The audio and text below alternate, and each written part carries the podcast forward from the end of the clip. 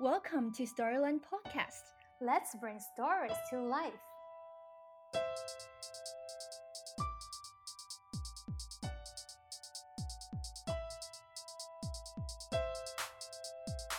I don't think there's very many people who are just purely, you know, artistic or purely scientific or, you know, whatever other discipline they, they have an interest in. Everyone has these varying interests. And I think some of the best work comes out of people who are able to like balance those.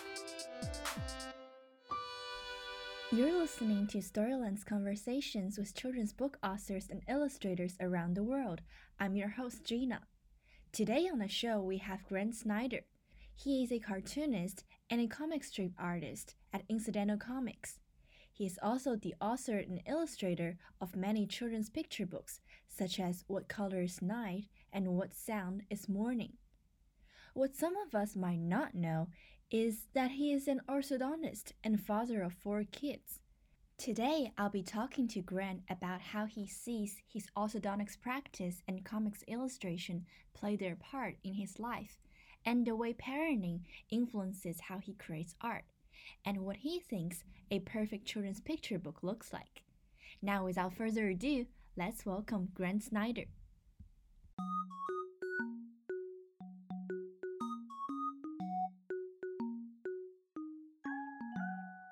Hello, Storyland listeners. My name is Grant Snider. I'm a cartoonist and a picture book author illustrator um, based in Wichita, Kansas, in the United States. Hi, Grant. I'm so excited to have you here on the podcast. Um, and as you introduced yourself, you're a cartoonist and an illustrator, but I think many of us might not know that you are actually also working as an orthodontist. And I wonder, um, how do you balance this um, being an orthodontist and a cartoonist at the same time? It's kind of a fun balance. Um, right now, I work three days a week as an orthodontist and two days a week in my home studio um, doing cartoons and picture books or comics and picture books. Um, it wasn't always like that. I used to wake myself up very early before work most days, uh, before my orthodontic job, that is, and work on my um, very quiet um, home studio with a, with a pot of coffee before going off to work on braces. So now I, I, still do that every once in a while, but it's nice to have some actual days um, set aside for my my drawing and my writing. Hmm. You mentioned your very quiet studio and you laughed. And I wonder, uh, because you became a parent, I believe, in 2012, do you think having a kid had an influence over the way you um, do art now, like the time you put in it or like the way you approach it? In a couple ways, yeah. I'm much more efficient. So there's no such thing as a free Saturday to just work on a book or work on a comic strip. Um, now I have to be really deliberate because I know that from experience, if I'm working in the same room as one of my kids, um, as fun as it is to, you know, answer their questions and talk to them, it's not going to help me get my my drawing and my my writing done. Um, mm. But but on the other side of it, um, they're a huge inspiration. So seeing all their interests and their you know artistic endeavors has been really cool as a both as a parent and as an artist. Um, just to see that that you know childlike energy and, and creativity that they that they bring to all the work they do yeah, I remember seeing a comic strip from you um, titled A Year of Parenting, and that's the comic you created, um, I think, after one year of being a father. Uh, now it's, uh, I believe, eight years of parenting, right? That's correct. Yeah, my, my daughter, who that comic was about, just had her eighth birthday last month. Wow, cool. Yeah, so now it's eight years of parenting. If you were to create like a comic titled Eight Years of Parenting, what do you think you would have included? well, now my wife and I have four children instead of just one. So it would be a lot louder in the comic strip. Um, and, and a lot more energy, a lot more uh, broken things, but but still the same, you know, approach. I, I think a lot of the stuff that that kids do from, you know, from birth to to probably their whole childhood is is pretty hilarious.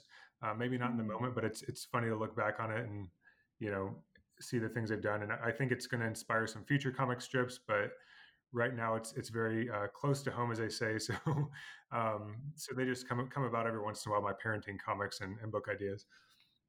Mm. Uh, yeah, I think now you are balancing this um two jobs, a cartoonist and orthodontist, and I think there's often this stereotype, maybe reinforced in the media, that somehow um the artistic job is more worth the pursuit, and oftentimes once the character gets the job, like gets the dream job in art, um they often quit their quote unquote boring day job, and I wonder what do both of these jobs mean for you in your life.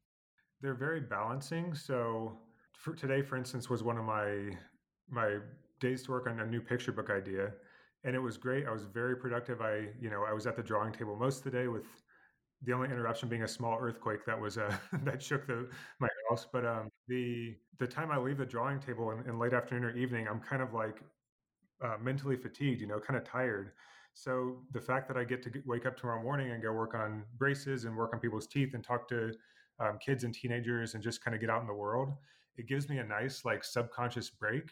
So I'm not buried in in the same ideas. I can I can go back to the um, the studio on Thursday and look at those ideas in a new light and give a little bit of space for them. So right now, like I said, it's a good balance. Um, I, I, like the mental break both from the art and from the dentistry side of things. Um, and I'm, I'm always mm-hmm. kind of reevaluating, excuse me, reevaluating that balance and figuring out how I can do my best work in both ways. So from doing um, the orthodontics job, you it actually helps you take a break from maybe the artistic field you are doing. Yeah, I don't. I mean, I'm sure there's some creators out there who can you know put in eight hours a day, day after day, and and not get um, not get fatigued or burn out. But I think we, you know, I only have a certain amount of mental bandwidth that I can put towards that. And as long as I'm, you know, staying focused on the time I am working on it and, and kind of jotting down ideas here and there when I'm away from the drawing table, I feel like I can be just as productive, if not more, by having a little bit of, of time away. Yeah, I think it's really interesting. You're obviously very skillful in both of your jobs. And I think there is often this myth that um, a person is either having like this science or math brain, or either they're very artsy. And um, how do you view this uh, conflict that people believe that once a person has to pursue one field and not the other? It was something I struggled with quite a bit. And I've actually drawn you know, some years ago, some comics about it. One called Disclaimer about the idea that um, maybe you can't really be everything you want to be um, if you have so many mm-hmm. different interests. But for me, at least, I found a way to make it work. I don't know that if there's quite so clear path for everybody, but I think there's there's always some way to you know to express both both those parts of your personality. I don't I don't think there's very many people who are just purely you know artistic or purely scientific or you know whatever other um, discipline they, they have an interest in everyone has these varying interests and i think some of the best work comes out of people who are able to like you know balance those um, i recently read a it was a, a nonfiction book from a, a physicist i'm i'm blanking on the name right now but but the fact that he was able to take his you know some of the work and the wonder he got at looking at the universe and his, his job as a physics professor and bring it into some um, to, to nonfiction book that was very literary and very much about exploring the natural world and not not specifically about physics. I just thought that was an amazing combination. So yeah, my my opinion is that most people have you know some some kind of dueling interest like that, and when those two overlap, that's that's a really beautiful thing.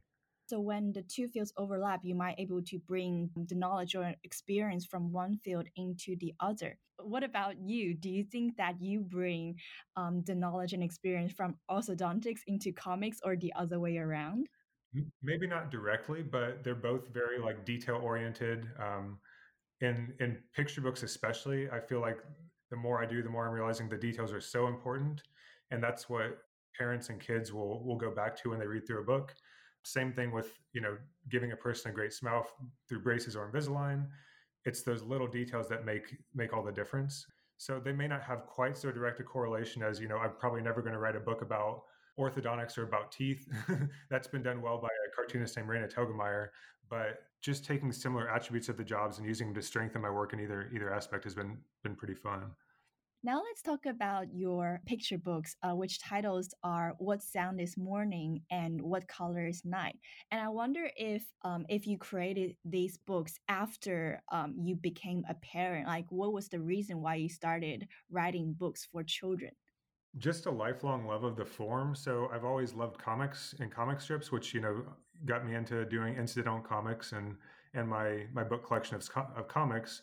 But at the same time, I was as as a kid and even as a, a young adult and a not so young adult, I was reading picture books. Um, you know, I was the guy who was hanging out at the the children's section of the library before I had kids, and and just take checking out books I was interested in for the story or for the the illustrations. Um, so I always had kind of in the back of my mind that hey, I'm, I'm doing comics right now. That's kind of the thing I'm I'm learning, but I, would really love to try a picture book someday. And then around the time I was doing that year of parenting comic when my daughter was born, you know, in, in her as an infant and toddler, I was sort of jotting down ideas because I had this uh, this goal I made when I became a parent that hey, I'd, I'd like to to make a picture book that my kids can read and I can make, read to my kids. Um, I thought since I had this like lifelong love of reading picture books and this this ability in drawing cartoons, that it'd be the easiest thing in the world to do. Turns out I was very wrong. but some years later, I finally stumbled upon that picture book idea, which became uh, my first book, What Colors Night. So, so what did you struggle with? What part of mm, picture book making that you found hard or different to comics making? Really, just uh, telling a, a, broader story, working in the the form, the longer format. Um, even though picture books seem simple, there's actually quite a bit of space that the artist, the, the illustrator, needs to cover. I didn't really understand how page turns worked. I didn't really understand how to format a book and make sure everything flowed from page to page. It's still something I'm learning. Um, so I feel like it's almost going from taking the language of comics and just changing around different aspects of the language. You know, like going to a diff- different country that speaks a little bit different dialect of of the same language. It's still words and pictures, but instead of panels um, and and the page, it's it's multiple pages. It's page turns. It's it's the story as a whole. Uh, yeah, I think um, there is the similarity between the comics you created and also these pict- these two picture books. Um, is that I notice a lot of the themes center around a person's state of being. And for example, in What Sound is Morning, it's about all the sounds that you can hear in the morning. It's almost about I, feel like it's almost like a like mindfulness. And I wonder if there is a reason why you've always created works centering around these themes. Like, do they come from your own experience? Yes, definitely. And I think that was one of my initial struggles with the picture books is I thought they had to be so separate from my comic strips, which in, in my comics I'm also I'm often drawing from like my, my first person perspective and you know there's not a whole lot of dialogue or interaction because it's usually just me um, alone with my thoughts, you know, kind of looking at the world and thinking about it. Um, I was trying to do something very different with my picture books and it just wasn't working. But when I got back to my sketchbooks and my my observations of just walking around and drawing things and thinking about them, that's when I, I um, got in touch with the, those ideas, what colors night and what sound is morning.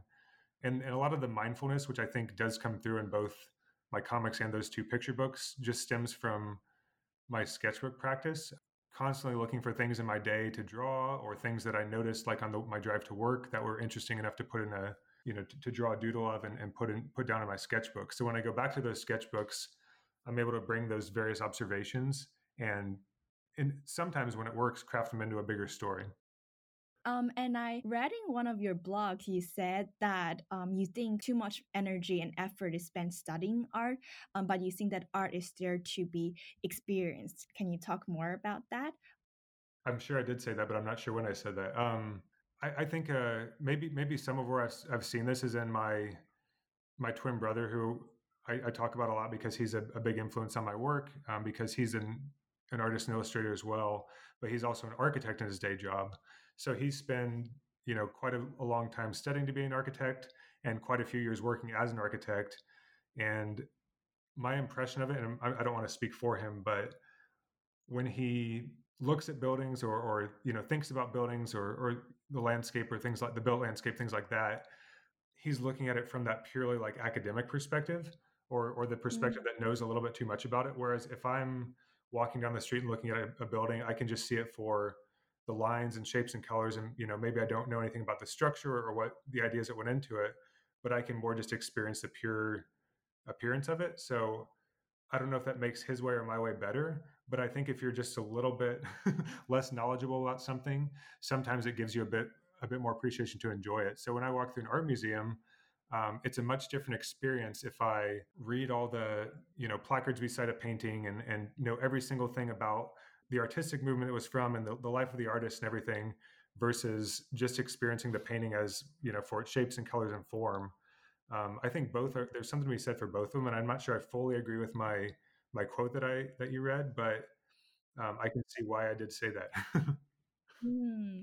I guess what you said is almost like um, talking about being a kid and seeing the world from a kid's perspective because kids don't know all the knowledge behind why this building is built in this way, but they see the building or the art purely as itself.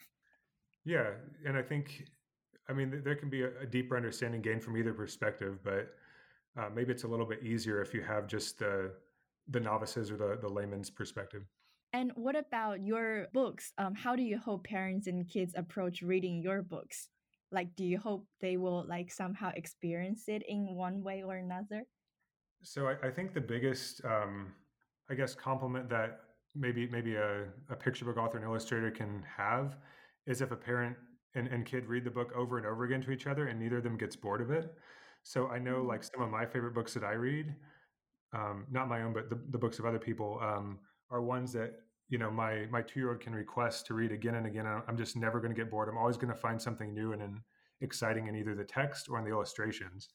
Um, so if, to someday make a book that accomplishes that, that's a, just a great book to be read a hundred times over and over again by the by both the kid and the parent. That would be my my definition of like a successful picture book. I don't know that I've quite made that yet, but it's always something to, to work towards. Uh, Yeah, I remember there is this comic strip of you uh, talking about your child asking you to read the same picture book again and again. And I've heard, yeah, you remember that one too, right? yeah. Yeah, and I I've heard parents um like complaining about how uh, their kid is always asking them to read the same picture book and they think oh there's nothing more to gain from it. But i think yeah like you said there are so much details in the picture book and if a picture book can be read a hundred times i'm sure that um, the memory of reading it and also what the kids can get from the picture book will be much more than if it's being read just once. Yeah, it's almost like I mean, the best poems are you can probably recite a poem you learned as a kid over and over again, and you don't get tired of hearing the poem just because you you can put yourself back in the images it brings about. Or sometimes when I have like a song or you know um, an album of music that I'm really into, I can just press repeat over and over again, and my wife gets so you know tired of hearing it, but I'm just you know into the same song constant you know constantly again and again. So um, something about putting putting a song or a poem or a book on repeat gives you a, a pretty interesting experience out of it if, if it's if it's good enough to hold up to that multiple listen. Mm, I love how you compare it to poetry because when I was reading your picture book, it almost felt like reading poetry to me because of the words that you used. Thank you. Yeah. Um, there's a book I have that I read when I was a kid called Sing a Song of Popcorn, and it's like a book of children's poetry. It has all Mm, these great illustrators um, who all were, I think, all who'd won Caldecott medals at some point. Uh, Maurice Sendak, Arnold Lobel, Marc Simont, um, a number of others, Leo and Diane Dillon, um, paired with you know kind of classic poems that were in the the children's literature canon, I would say. And that book's always stuck with me because it it makes the poems like so interesting and accessible just by these fairly simple drawings, and and it's this like perfect combination of both um, the words and the pictures that is is hard to come across in a lot of books. And because of the content of these two picture books, and I know that it's nighttime over you there, uh, I wonder if you can tell our listeners some colors that you can see as part of your night. So, looking at my window right now, I just see my own reflection. But the in, in the book, um, that we have a, a big yellow moon starting to rise, which is kind of a, a view of the moon rising over the city, and you can see Mm, that the strange perspective of when the when the moon's right at the city skyline or or, or down near the, the tree line, it looks so much bigger. And I actually experienced that not at nighttime the other day, but in the daytime, it was like a a half moon or maybe close to a crescent moon. But I saw this giant moon in the daytime sky, and it was like uh, just the craziest looking sight because you, you usually just see it with like a, a full moon at nighttime. So anyway, there's the the moon that looks big on the horizon. Um, later in the book, there's there's kind of a city sky and neon red lights, and I live and, and grew up sort of close to a an aircraft factory um, that made Boeing airplanes, and so we would always see the um, the lights of those factories on a cloudy night. You you could see the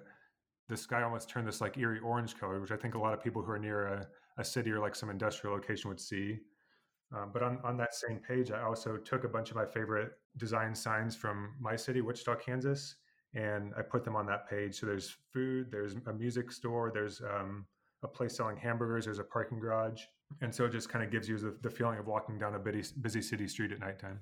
Oh, it's beautiful how you put all of these details of what you have experienced in your city or another into the book. I'm sure that it's going to inspire kids to take notice of their surroundings and even make their own little book of, uh, for example, what colors night, what sound is morning. I hope so. Yeah, that'd be great because I think everybody, you know, can take kind of the, the concept behind that book. Okay, what are some colors you might see at night? But but look out your own window and see um, and see that and kind of put that into a story or poem form. Before we wrap up today, there's this question I always like to ask our guest on a podcast. Um, that is, what is one piece of advice in terms of writing or creating you wish you had received before starting on your first book, or in your case, maybe before starting on your cartoon journey? Can I can I say two? oh, yeah, of course. Um, so the the first one I would have told my, myself or, or another young artist is to to keep a sketchbook or a notebook um, mm-hmm. and the mm-hmm. second would be that your experience matters so having that that place that you can put your your stray ideas or stray thoughts or you know maybe maybe it's a silly cartoon idea or maybe it's a really great perfect picture book idea um, maybe it's something you saw walking down your street or you looked out the window and you you saw an interesting thing to draw you can always put that in your sketchbook and um, and go back to it later and and use it to make make something new, make something different. Um, and your experience matters because what you put in your sketchbook is going to be different from what anyone else has in their sketchbook. So, you know, me in, in my my city will see something a little bit different than than you in your city would, but there's also going to be some universal things that you know you'll you'll be able to recognize things from your experience in, in my work, and if if you make something, I'll I'll recognize my experience in yours. So your experience is valid because it, it's part of a broader experience that everyone can share. Mm, oh, that's so beautiful. And I think you really convey that in all of your works because I think the reason why your comic strips are so widely read all over the internet is that people find this universal experience um, showcased in your comics. Well, thank you. That's that's a huge compliment. thank you so much for being with us today, Grant. Absolutely. It was a lot of fun. I appreciate it.